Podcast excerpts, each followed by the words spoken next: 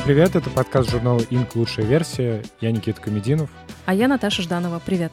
Сегодняшний гость Дима Думик, основатель сервиса ChatFuel. В этом выпуске мы говорим о том, как вырабатывать полезные привычки и перестать быть спринтером, о силе маленьких шагов и поисках себя. Дим, привет.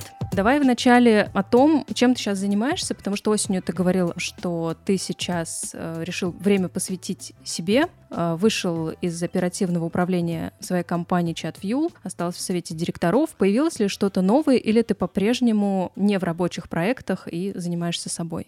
Всем привет. Да, э, в феврале, если быть точным, вот эти изменения случились первое время я больше фокусировался, у меня запустились какие-то важные, интересные процессы, и я понимал, что э, у меня не было, ну, до этого времени уделить им необходимое внимание. И вот эти месяцы я много пошел в практике, исследования себя, рефлексию на то, как я делал, что я делал, зачем я что-то делал. Я понял, что у меня есть запрос на изменение того базиса, из которого я отношусь к жизни, из того места, как я хочу что-то делать, из того места, как я хочу взаимодействовать с людьми и как я хочу строить и как-то проявляться в мир. Это, оказалось, занимает серьезное время, сильно дольше, чем э, я планировал. Я думал там за месяцок-другой раскидать это все и как бы отправиться дальше, но занимает какое-то время. Вот. И несколько месяцев на это ушло, и сейчас я экспериментирую. Вот, у меня есть несколько мини-проектов, где я часто там в разных ролях, пробую разные вещи и смотрю,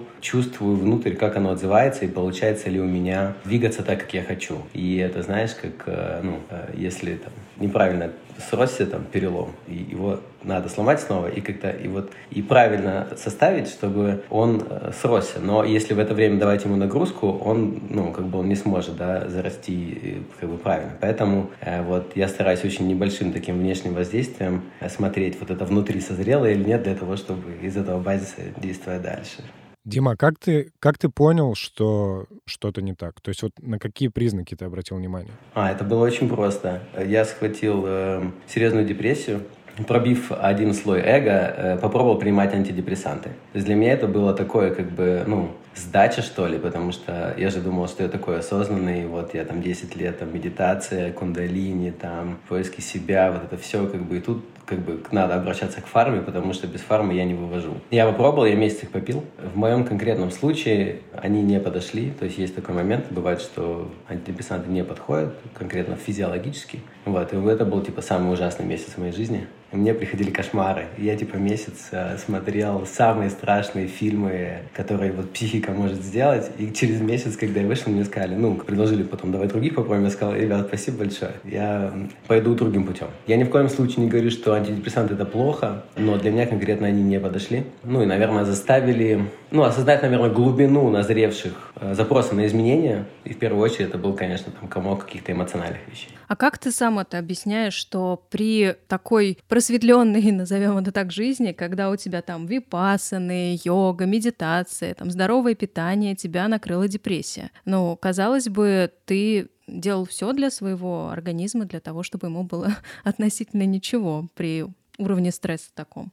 Это отличный вопрос. Я это, наверное, так вижу. Но внутри есть э, какие-то а, созревшие, установившиеся психические паттерны, давайте их так назовем. Да, это там совокупность э, вещей, которые сформировались в детстве, которые формировал социум, там что-то я сам себе придумал, какие-то там мои страхи, вот оно все вот в какую-то конструкцию выросло к тому времени, там, 33 годам, в прошлом году мне было. Первая конструкция создает напряжение, практики их спускают, ну, грубо говоря. И вот, вот это вот поддавливалось сильнее, чем выливалось. Ну, то есть я просто как бы вот там, типа лежал лежал там в углу как бы и э, там плакал.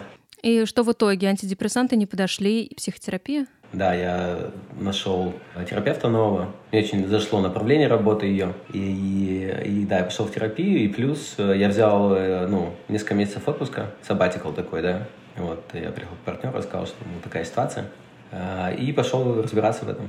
А что за направление, интересно? Это телесно-ориентированная психотерапия. У меня все через тело оказалось. Ну, не все, но как бы там, типа, 80-90% это тело, конечно. Большой фокус всей работы направлен на то, чтобы, ну, пациентам обратить его внимание в тело, где ощущаются зажимы, где какие чувства, как на телесном уровне. То есть у нас же там, грубо говоря, есть телесный уровень, повыше эмоциональный уровень и выше уровень интерпретаций. Ну, то есть, грубо говоря, я думаю, ой, я тревожусь, потому что я забыл выключить чайник. Нет, я тревожусь, потому что у меня внутри базовое ощущение безопасности. И вот, типа, а где оно в теле ощущается? И вот когда мы уходим на этот самый глубокий, фундаментальный уровень, ну, там не отвлекают вот эти интеллектуальные штуки. И для меня это особенно важно, потому что я могу, ну, у меня достаточно разогнанный мозг, и я могу очень много интерпретировать, объяснять, концептуализировать, и я просто могу отлететь в этих историях. Когда я хожу на уровень тела, там все очень однозначно.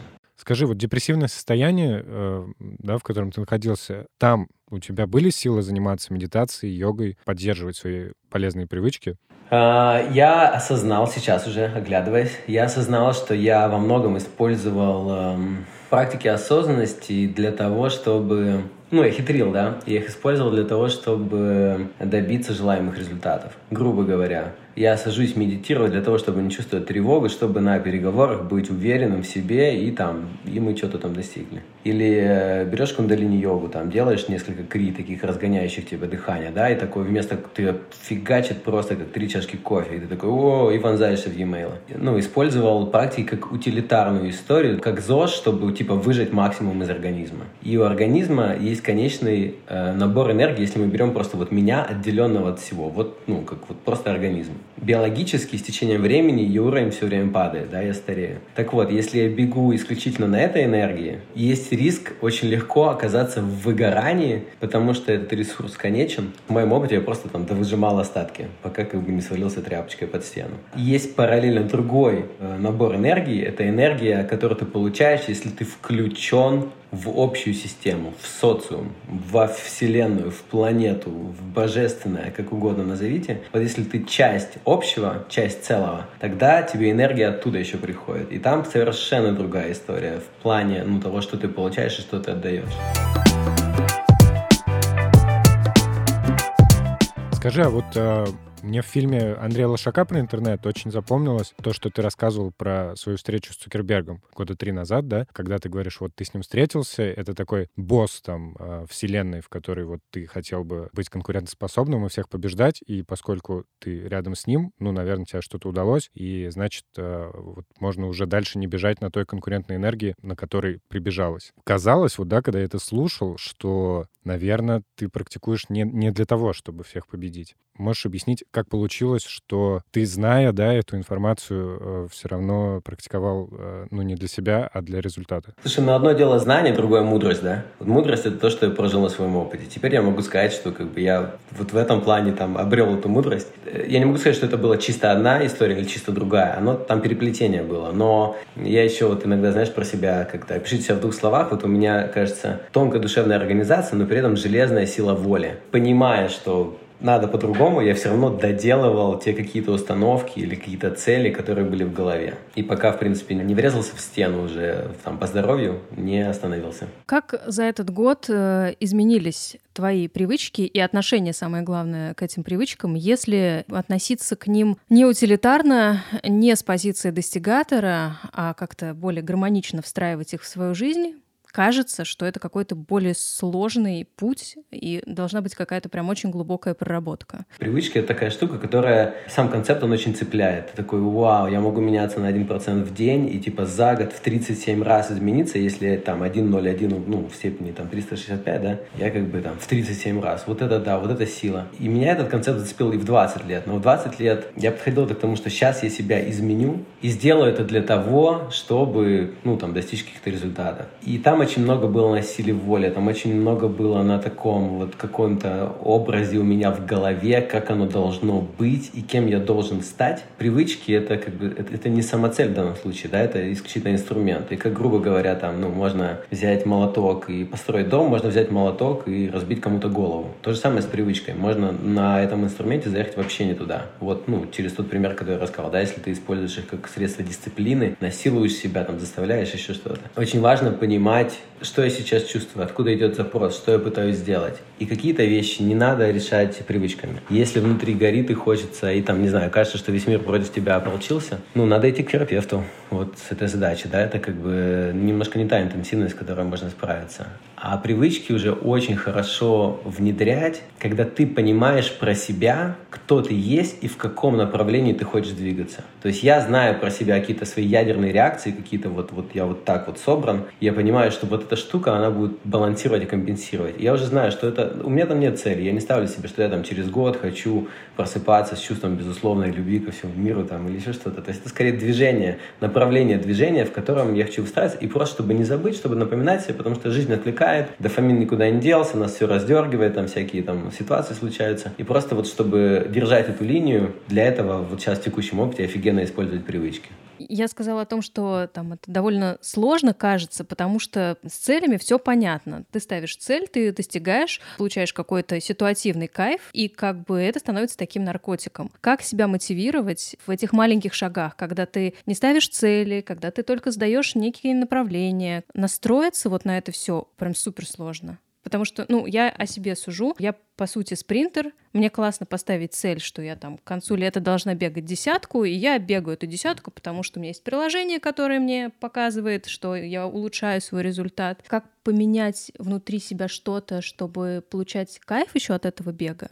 Я, наверное, ну, как бы начну с истории. Э, вот на Бали есть такой серф-спот, Серанган называется, в общем. Мне сказали, что это переводится как «борьба». Вот, он а, ну, особенный тем, что в, в определенное стечение обстоятельств, времени там, и условий, там очень сильное течение. Это означает, что когда ты на доске э, ну, туда выгребаешь, тебе, чтобы просто оставаться на месте, надо много грести. Ты, типа, ты все время гребешь. Типа, когда ты разгребаешь на волну, ты очень сильно гребешь, когда ты стоишь на месте, ты просто сильно гребешь. Я, вот мы до, ну, я до попадаю первый раз, и там вокруг меня более опытные там ребята, и через полчаса я понимаю, что меня начинает забирать паника, потому что у меня тупо устают руки, я думаю, сейчас меня куда-то отнесет, а там еще вот пляж такой, туда нельзя выйти. Ну, на лодке привозят, вот, и увозят на лодке. Вот, и через полчаса я такой думаю, ну, типа, все, я приехал, как бы, супер, то есть начинает психического такое напряжение, страх подниматься просто, у меня реально нет сил. Я вспоминаю там слова тренера, который мне рассказывал историю, но суть в том, что реально хорошие спортсмены, они умеют расслабляться мгновенно, как и напрягаться. То есть они в рамках действия в этот же момент успевают обратить внимание, там, не знаю, вот, вот эта нога толкает, а другая в этот момент расслабляется. И вот их фокус внимания смещается на расслабление. Я думаю, окей, попробую. И я начинаю просто вот, одна рука там гребет, а вторая как-то вот там висит. Я такой думаю, о, отдыхает. И, и, и начинаю просто фокусироваться, где я вот эти микро, микросекунды отдыха. И меня реально переключает в этот момент. Я выкатываю полную сессию, там, два с половиной часа, чуть ли там не последний на лодку возвращаюсь. И понимаю, что я смог. И, в принципе, типа, ничего не поменялось, кроме моего восприятия реальности. Отвечая на твой вопрос, вот мне кажется, что есть реально ну, две школы, да, там, спринтерская и марафонская, если грубо их назвать, по, по философии. Так получилось, что я всегда был спринтером, ставил себе цели. И мне кажется, реально как бы история это про то, что э, вот долгосрочные вещи, они остаются с тобой, если они по любви. Если ты получаешь удовольствие, если ты находишь микромоменты, э, ну, вот этого расслабления и, ну, в случае там каких-то привычек, да, микромоменты того, что тебе нравится, того удовольствия, которое ты получаешь. Вот ты говоришь там про марафон. Может быть, быть, тебе нравится, как ты выглядишь в новых кроссовках, и ты просто думаешь, блин, какая классная, когда бегу в этих кроссовках, и ты, ну, не очень нравится бег, но думаешь, блин, ну я классная, и как бы вот они такие там белые, зеленые, там светятся, вот, или, может быть, тебе нравится как бы ощущение после, то есть там точно есть что-то, что тебе нравится, просто вот переключить мозг в поиск такой, так, а что мне нравится-то здесь? Раз за разом просто реитерировать, э, напоминать себе, э, вот эти вещи культивировать. И ни в коем случае не надо отрицать неприятные вещи, ну, это тогда будет вот делю illusion, да, это будет, вот есть такой термин, spiritual bypassing. Это когда мы, ну, вот тут очень, очень много таких людей вот в спиритуальных местах, когда они такие, ой, все там, типа, вот это все зло, там, это все, как бы, негативные чувства не про нас, мы вот там в шестой, седьмой чакре уже. Вы что, еще не вегетарианец? Да как вы можете? И ты понимаешь, что человек, у человека там вот какой-то там. Вот. И э, не отрицать ни в коем случае негативные вещи, но фокусироваться на позитивных. И они, конечно же, есть. Это нормально в начале использовать, э, ну, напоминалки. Это нормально использовать как помощь, но внутри, понимая, опять же, мой опыт, да, внутри понимая, что я хочу оставлять только те вещи, которые там, ну, или фокусироваться на, на удовольствии, на вещах, которые я люблю, на том, ну, от чего я кайфую. Потому что, э, ну, мне кажется, здесь большой вклад такого советского прошлого, или там, ну вот нас учили, как умели родители. И очень много было в детстве у нас э, практически у всех историй про то, что если там ты что-то не сделаешь, там я тебя там накажу. И мы привыкли, что это нормально. Но вот сейчас, оглядываясь на эту концепцию, ну, мне не очень хочется жить и проявляться в мире с позиции, там, если что-то сделаю, там, меня накажут.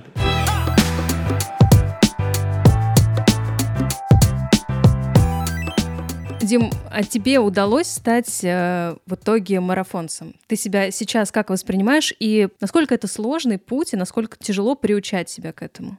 Я сделаю шаг назад и, и в целом расскажу свое понимание вообще изменения себя, потому что я вот ну, в опыте своем замечаю, что очень многие кое-чего не замечают.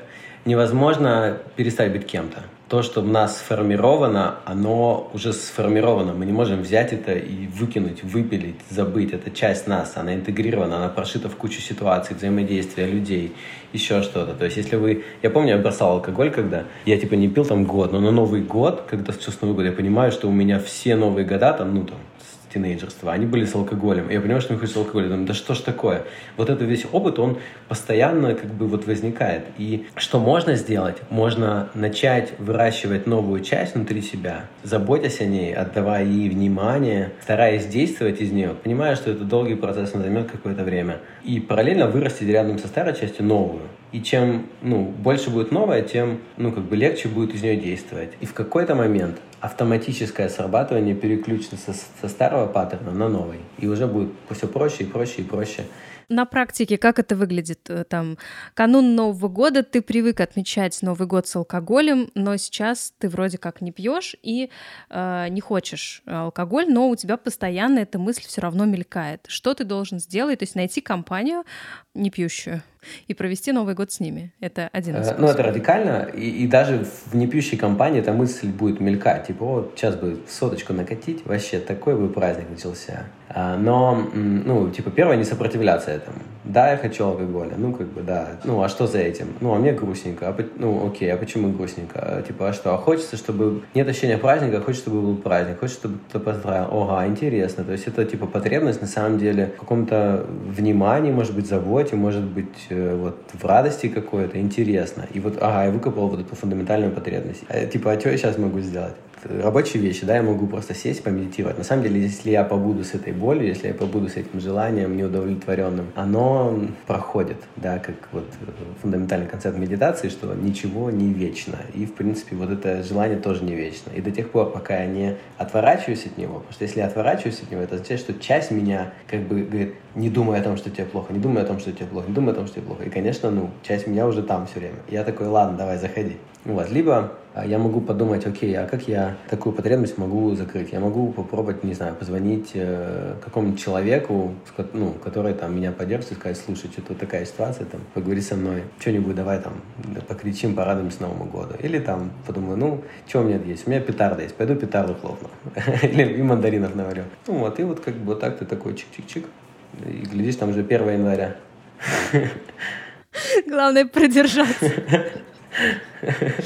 А, ну, то есть вот это способ такой работать со всеми остальными привычками. Да, да, да. То есть присмотреться, что стоит за стремлением, там, условно, себе как-то навредить, что там за эмоции, разобраться в этом как-то, порефлексировать на эту тему. Да, грубо говоря, да. И вот я еще, еще важный как бы пункт хочу рассказать. Это, как я говорил, да, привычки — это не про то, чтобы... Их можно использовать для того, чтобы достигнуть цели. Вот в идеале, как я уже сказал, да, это найти направление, в которое мы хотим двигаться, куда мы хотим вот long-term идти. Мне кажется, может быть, даже самое сложное это не использовать привычки, а реально понять, куда я хочу идти. Такая аналогия, да, вот у нас у всех есть какое-то тело, у каждого разное. И, ну, типа, я не тяжелоатлет, не, не буду поднимать какие-то дикие веса, потому что у меня тело не создано так. Но если я по какой-то причине в голову себе вбил, что я тяжелоатлет, и начинаю качаться, типа я накачаюсь, я прокачаюсь. Я, в принципе, если представить, что там жизнь вечна, ну, я дойду там в этой карьере, я куда-то приду. Но это просто, это так много сил, времени, ресурсов займет, так мало меня будет радовать, потому что мое тело не создано для этого. Я просто очень долго буду идти этот путь. И если мне хорошо в этом, ну и слава богу. Но зачастую что-то тебе говорит, чувак, тебе не туда еще.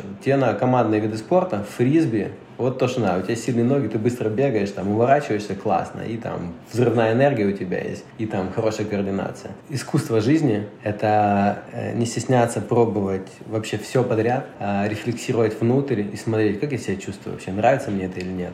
За что я себе бесконечно благодарен, потому что у меня есть такое качество слабоумие и отвага. Я просто, я попробую все, да, как бы в рамках Уголовного кодекса, там, той стране, в которой я нахожусь. И вот эта открытость и такая немножко иногда безрассудность, потому что я там всякие там странные штуки делал, адреналиновые, очень такие экстремальные. Но, ну вот, э, собирание обратной связи и понимание, ага, вот я так себя чувствую, вот нащупываются вот эти вот направление. И как бы, когда ты нащупал, ты просто уже, ну, дальше дело техники реально. Дальше вот то, что пишут в книгах про привычки, там мы максимизируем ability, там, грубо говоря, рядом с кроватью кладем там кроссовки или коврик для йоги, конфеты в магазине не покупаем, там, ну, грубо говоря, там, да, вот эти все уже такая, э, ну, тактические вещи. Раньше у тебя были цели. А что сейчас? Вот э, ты говоришь про long term. Какое направление для тебя приоритетно сейчас?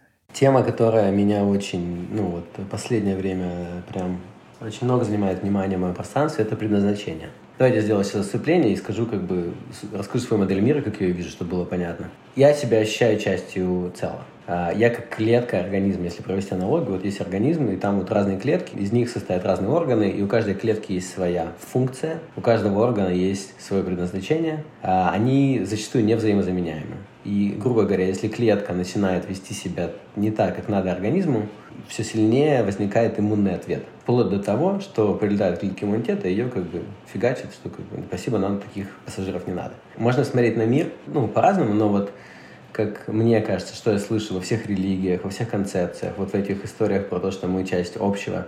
Это ровно такая история. Она супер сложная, э, невероятно каким-то чудесным образом организованная система, которая является организмом, как, как и тело. И, конечно, ну, клетка сердца не может осознать, кажется, не может осознать, что она вот кусочек Димы Думика, и что Дима Думик вот, вот такой вот. Ну, и то же самое вот в концепции мира, что человеческий мозг хочет все понять и думает, что мы сами как бы, ну, реально контролируем все, и что мы знаем, как надо. Но мне кажется, вот сложность, объемность этого мира настолько ну, удивительно, что невозможно это сделать. И второй аспект. Мне кажется, у каждого из нас э, есть потребность сдаться.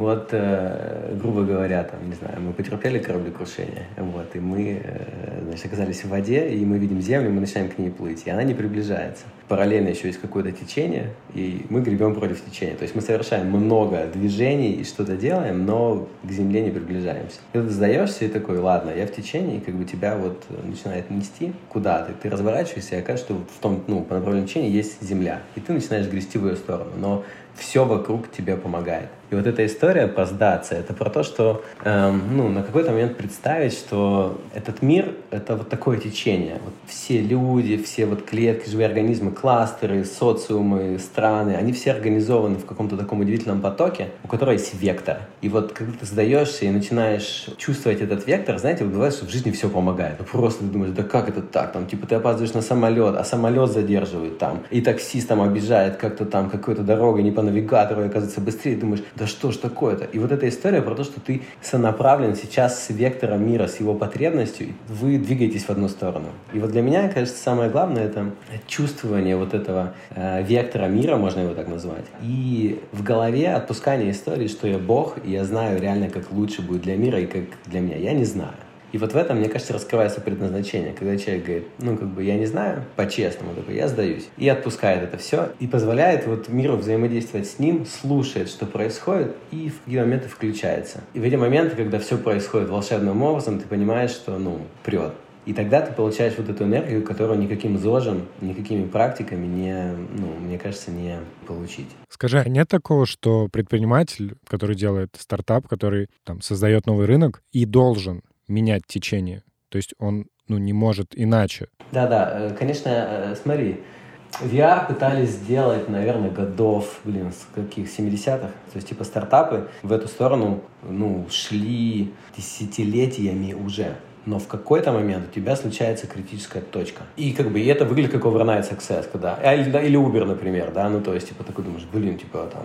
Но миллион вещей должно было сложиться. Должно было сложиться э, критическая масса смартфонов у людей, там, мобильный интернет, э, вот это все. И в этот момент чик, оно случается. И, конечно, до этого там, ну, какие-то подобные вещи пытались сделать, но время было не то. И вот не зря, как бы, когда говорят, ну вот оценивают причины успеха или неуспеха стартапов, один из там ключевых факторов, в том же Y Combinator, там, по-моему, Founders at Work писали ребята, что один из ключевых факторов — это правильное время выхода и вот когда я говорю про сонаправленность Вселенной, это оно и есть. Сейчас у мира есть потребность и готовность вот так действовать. И ты приходишь, и, и как будто бы ты создаешь новый рынок. На самом деле ты э, просто чувствуешь, чувствуешь эту потребность и воплощаешь ее. Как ты видишь свое будущее? Это, это точно бизнес? Слушай, это супер интересный вопрос. Я поигрался с разными модальностями. Я был в модальности исключительно бизнес, я хочу бабки, давайте просто делай деньги, как, как Моргенштерн поет. Ба-ба-ба-ба. Вот. У меня там нет мотивации. То есть меня как бы очень быстро... Сейчас, да, раньше там было, это как бы сейчас срубает. И я поиграл с модальностью такого полного духовного, когда там типа вот ашрам, еще что-то. Я пока не чувствую или, может быть, вообще никогда не почувствую, ну, что эта модальность для меня вот полностью гармоничная. Я понимаю, что мне очень хорошо на стыке, когда у меня... Мне супер нравится делать бизнес. Мне я обожаю зарабатывать деньги. Это классная штука. Мне нравится бизнес-классом летать, на рейндж кататься. Я в материальном как бы нормально. Но при этом, если в этом, если за этим нет какого-то смысла, глубины объема, вот не могу. И вот я сейчас себя, в принципе, вот описываю как человек, который одной ногой стоит в материальном, но стоит просто полностью со всеми там этими, и другой вот духовно. Вот как-то мне вот на этой линии комфортно. Но, конечно, кто знает, mm-hmm. да, как оно все развернется, может быть, там через год вы приедете ко мне в ашрам и скажете, Дим, ну ты нам говорил, что как же Range Rover там. Бизнес-класс. Бизнес-класс, да-да-да. Я так, ну, ребята, сатнам что. А у тебя была какая-то какая-то отметка, вот какая-то сумма денег, когда ты понял, что все, тогда уже можно больше не зарабатывать? Блин, это, короче, это самая страшная ложь, мне кажется, которую нам рассказали. Вот, и мы в нее поверили все. Когда у тебя какая-то сумма денег, и ты думаешь, что эта сумма денег — это fuck you money, и ты к ней attach, а ты к ней attach, потому что ты поставил себе в голове и говоришь, вот с этой суммой я ненормально, дальше ты начинаешь за них переживать. Дальше ты думаешь, блин, куда мне их положить, чтобы, ну, типа, чтобы они как-то росли, потому что если ты их никуда не положил, эта сумма уменьшается. И это как, вот я почему вышел из крипты, что-то два годика посидел, поэкспериментировал, я понял, что это такие сильные дофаминовые качели, потому что там то упало, то выросло, и я такой там, то я красавчик на горе, то у меня там куча денег, то я там все просрал. И я такой понимаю, что мне эти качели вообще не нужны. И то же самое с этой суммой денег, которая типа fuck you money, нет, они не fuck you money. Они будут лежать, и как бы если у тебя в целом нет ровного отношения к деньгам, что это просто энергия накоплена, их, они могут уйти, они могут прийти, и ты их нормально пропускаешь как эмоции через себя, тогда эта штука владеет тобой. Тогда ты переживаешь, э, ты как бы их тратишь, но думаешь, блин, я же их трачу, надо как-то подзаработать, давай я куда-нибудь вложу, ты туда вложил, а там неудачно, и все, и ты покатился. Твой настрой э, находиться между материальным и духовным, может он в теории воплотиться, например, в какой-нибудь э, mindfulness проект? Ты сам что думаешь? Что это может быть? Слушай, это вот что угодно может быть. Я, как бы тоже, знаешь, важная история. Я почему себя загнал э, вот, до эксперимента с антидепрессантами? Потому что я думал, что, как бы, ну, знаю все. На самом деле, важное качество, которое я сейчас себе культивирую каждый день, это вот одна из там тех привычек, которые я привил. Напоминание в необходимости сдаться. Необходимость в том, что я вообще не знаю, как все произойдет. Знаете, вот на собеседованиях есть вопрос, кем вы видите себя через три года? Я ни разу просто, я как бы, я, я экспериментировал с этим, особенно в молодости. Я ни разу не попадал, у меня так жизнь меняешься, каждый раз я думаю, да ладно, чувак, мог ты это представить? Нет, не мог. И вот в этом плане, как бы, я могу тебе сказать текущее понимание, но фокус мой именно вот в том, знаешь, как, типа, вот куда течение сейчас идет и сонаправленно с ним. И я допускаю, что я могу очень разные роли попробовать. И хочу попробовать, почему нет. Это может быть проект mindfulness. А, и вот сейчас я сказал, чем я... Ну, ты спросил, чем я занимаюсь вначале. Я занимаюсь набором экспериментов. Я вписываюсь во всякие штуки. Они сейчас все находятся на пересечении образования, эмоционального интеллекта. Ну и, в принципе, наверное, да, вот взаимодействие с собой, потому что это, конечно, вещи, которые меня очень трогают и к которым я не могу остаться равнодушен, ну, в силу там своего опыта. Ты в таком долгом, получается, отпуске с собой уже уже почти год. Можешь как-то какой-то итог подвести? Ты достиг вот этого вайба, сонастроенности с миром? Я вот, э, я супер полюбил танцы как э, практику. Вот, есть такая штука, контактная импровизация. Это танец двух или более людей, э, в, которых нет, в котором нет никаких правил. То есть там нет никаких па, нет движений. То есть люди в свободном потоке просто начинают как-то касаться друг друга разными частями тела, перекатываются, там как-то там можно уйти в нижнюю сферу, там на колени, грубо говоря, там на пол, как-то вот использовать тело партнера как подставку и там с нее прыгать. И, и понятно, это постоянно вот сонастройка, да, потому что ты не можешь прыгнуть с партнера, если он не заземлен, он там не стоит на ногах, не укоренен. И вот мое ощущение вот эта сонастройка, что это не статичная история, что я стал статуей, вот мое место. Это постоянный танец. Потому что все вокруг меняется, ты постоянно меняешься. И самое главное здесь э, не в гордыне не отлетать и не думать, что я все понял. Вот. И, и постоянно там, а вот так попробуй, вот так попробуй. Ну, ладно, не получилось. О, вот тут получилось. И вот и как бы вот так чик-чик-чик-чик-чик, и как бы и катимся, и танцуем. Ну, ты э, себя починил? Как ты в целом сам оцениваешь? Я перестал э, смотреть на себя как на человека, которому надо что-то починить. Вот, кстати, можно я прокомментирую? Название вашего подкаста «Лучшая версия». Ну, типа, первая ремарка — это что я, я когда отловил эту мысль, я хотел как-то вначале сказать, а потом понял, что, ну, чувак, вот обманешь, это же, опять же, там, моя интерпретация, и как бы, и почему почему-то меня это подожгло. И да, моя интерпретация была, что это там действование из э, насилия, потому что это то, что я э, думал про себя ну, когда представлял какую-то лучшую версию. Но при этом, конечно, там возможны разные форматы, и мне ближе читать это как э, любопытная версия себя. Вот примерно, знаешь, с такого ракурса. Типа, о, а что это такое? Ух ты, да ладно, а вот так можно? Да ух ты, да ух, что тут здесь, как интересно, ну давай. Ну вот как-то так. Дим, мне интересно было спросить, вот э, тебя в одном интервью спросили, как понять, подходит ли человек, стоит ли брать его в команду. И ты ответил, нужно узнать, как у него отношения с родителями. Это всерьез или насколько для тебя это важно, вот когда ты пытаешься понять другого человека. Ну, мы шутили на эту тему, как бы даже с, с HR смеялись, что хорошо было бы такой вопрос задавать. Наполовину серьезно, наполовину нет. Ну, здесь несколько аспектов. Первый, конечно, это какую команду вы собираете. Э, отношения с родителями — это в целом индикатор зачастую. То есть, грубо говоря, я точно знаю, что в свои там 18 лет, э, когда я поехал в Америку первый раз, я хотел доказать э, себе, ну наверное, там родителям, что я могу всего добиться сам. Я поехал, заработал себе на тачку. Там, косил газоны, программировал по ночам, и приехал, купил машину в Таганроге. Красавчик. И я хотел, это была чистая энергия, там, что-то доказать, да. И как бы, если у меня ровные отношения э, с проекциями родителей внутри и там с родителями, чем мне кому доказывать? В общем, не надо. И это, это энергия. Ее можно использовать. Ну, вот, пожалуйста, я поехал, использовал. И я знаю ребят, которые набирают людей в определенной возрастной группе. 17-25, потому что там еще много такой энергии активной, да. И отношения с родителями очень, ну, могут э, показать, как бы, насколько резервуар вот этой энергии был накоплен у человека, там, использовать его в бизнес-целях. Хорошо это или плохо, можно по-разному это смотреть. Можно сказать, что это использовать, можно сказать, что человек там реализуется. Если там другая команда, да, мне сейчас более близки по духу концепция построения команды, когда это скорее э, группа единомышленников такая более там бирюзовая организация, когда все ну, там, друг от друга обкатываются. То есть, как я уже сказал, да, у меня фокус на результаты, но я считаю, что результаты это вот все-таки следствие. Следствие правильно выбранного пути. И они случаются, ну, как бы, если ты вот на своем месте. Ну вот, поэтому вот, э, конечно, такой аспект э, интересно понимать, это много говорит про человека. Ну, как и множество других сигналов, как и его, э, ну, body language, да, как он сидит, тембр голоса, как он выражать свои мысли. Это все говорит нам очень много о внутреннем мире человека. И если есть э, вот эта чуйка наработанная, то это все можно почувствовать, понять и ну, как-то для себя решить, подходит этот человек в команду в зависимости от ее цели и от того, как э, ты, как человек, собирающий команду, видишь команду.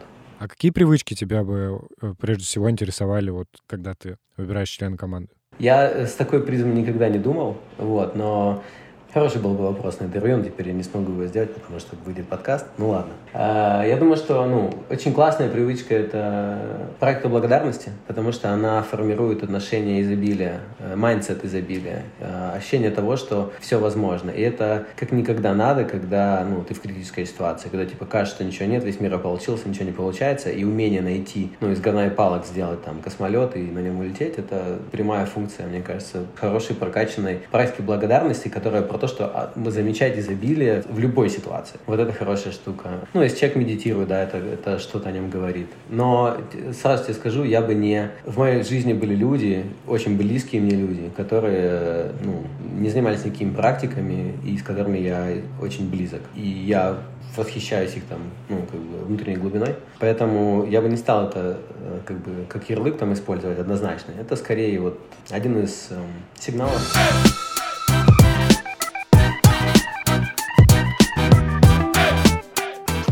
Вообще не затронули пандемию в этом подкасте. Это на самом деле круто, наверное, потому что она всех достала. Но все же хочется узнать, а, что она тебе показала. Потрясающее время.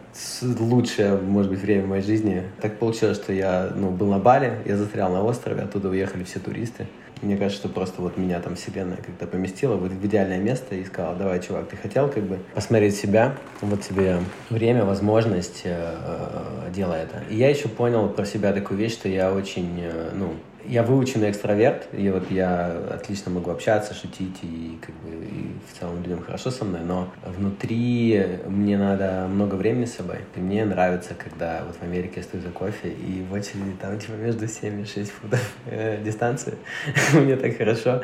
И, типа, и никто со мной не говорит. Или там вот, или вот столики, да, вот в Америке это просто капец, когда, ну, там очень плотно, и у них в культуре очень громко они разговаривают, и сейчас вот они через один столик, вот, но прям ты сидишь и как бы чувствуешь вот свое какое-то пространство. Ну, наверное, может быть, э, такой один из кардинальных шифтов, который случился за этот год, что я перестал слушать других людей. Ну, раньше все равно был этот аспект, да, как бы вот авторитетных фигур моей жизни, но тогда это было такое, как бы, дайте мне ответ, я сам не вывезу, я не понимаю как, что такое нащупать свой путь. И вот этот год такая глубинная трансформация, такой типа, я нормально, я справлюсь сам. Вот какое-то внутреннее ощущение уверенности в себе появилось. И пандемия в этом плане, ну, она как бы убрала много, ну, все убрала от меня. И, ну, было больно, вот было глубоко, я очень такие, фу, неожиданные грани себя познал. Вот, но мне кажется, вот эта вот э, уверенность в себе, смелость, заземленность, она появляется, когда ты умеешь не отворачиваться. Ты находишь в себе силы посмотреть самые темные уголки, честно, увидеть, что там, выпустить это, прожить. И ты понимаешь, что тебе больше не нужно отворачиваться, и тебе не надо искать людей, которые тебе расскажут, как отворачиваться или еще что-то. Э, это очень хорошее состояние. Я благодарен там, себе, э, что была смелость, и как бы обстоятельствам, которые сложились так, что получилось так заглянуть. Вот. И, ну и, конечно, э, ну, в каком-то человеческом плане мне супер радостно видеть, что я смотрю просто в окружение, такая огромная, такой вообще у людей пятилетка за два года случается или за год, когда просто вот все поднимается, что наболело. Очень много людей перестали себя насиловать, э, потому что оказалось, что они в отношениях, в которых им, им невозможно, они там на работе, как, вот как, очень много изменений таких, у меня какое-то глубинное ощущение, что очень хороших. И они, они, конечно, ну, больно в моменте, но это как вот, э, да, как я сказал, там, что-то у тебя не так работает, и сломалось, и ты вправляешь это, и оно заживает. И вот у меня ощущение вот такое, что вправляется очень многих и заживает. И дальше будет классно. Есть ли у тебя какое-то большое желание, которое должно осуществиться? Или хотелось бы, чтобы оно осуществилось в новом году? У меня вот прям сильный вектор в сторону предназначения, как я уже сказал. Я, когда на, нахожу людей, а ну, я, конечно же, их нахожу, которые на своем месте, которые включены, которые понимают, что человек вот был создан для этого, у меня просто душа радуется, у меня сердце, ну, трепещет. Недавно я остановился в отеле, который основала женщина, она была там ну, вот дизайнером автомобилей в Германии, и вот здесь сделал отель в Калифорнии, у нее всего четыре комнаты, и там каждая деталь просто вот с немецкой вот этой педантичностью, и еще из сердца, из любви, там там у нее плед, который там ручной работы в Великобритании, вот совет, там органик, все дела, его месяц там ткут, присылают. Здесь у нее эко там, что-то там, материалы здесь из Мексики, посуда ручной работы, и она любит это. Я просто, я когда нахожусь рядом с ней, это такое состояние внутри, это так невероятно. Или вот есть там учитель музыки, я прошел там курс по написанию музыки, Антон Маскалиады. Потрясающий человек. То есть просто ты, когда вот он рассказывает про музыку, типа вот он идеально у него пересечение учить и музыка. Вот это две как бы вещи, которые в нем сошлись. И ты просто понимаешь, насколько вообще, ну он просто трансформирует через свой талант, через свой дар. И вот э, мой ну, мое направление, оно вот где-то в эту сторону. Мне очень интересно, мне очень хочется, чтобы больше людей занимались тем, чем они горят, э, тем, в чем их предназначение, чтобы было вот такое внутреннее состояние, ну, служение в хорошем смысле э, миру через, через вот, через себя, через те таланты, которые у тебя есть. Мне кажется, наш мир был бы совсем другим, если бы люди на самом деле занимались э, тем, что они любят, тем, чем они горят, вот, и, ну, к сожалению, очень много страхов. Вот один из страхов мы разобрали, да, он очень, вот это про деньги, да.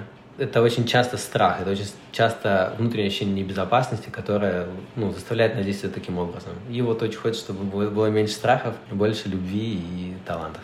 Очень крутое пожелание, у меня оно тоже сильно откликается. Спасибо тебе огромное. Да, спасибо, ребята. Наташа, я э, наш чат сейчас перечитал, и там я вижу год назад ты да. писала, приглашал меня на подкаст.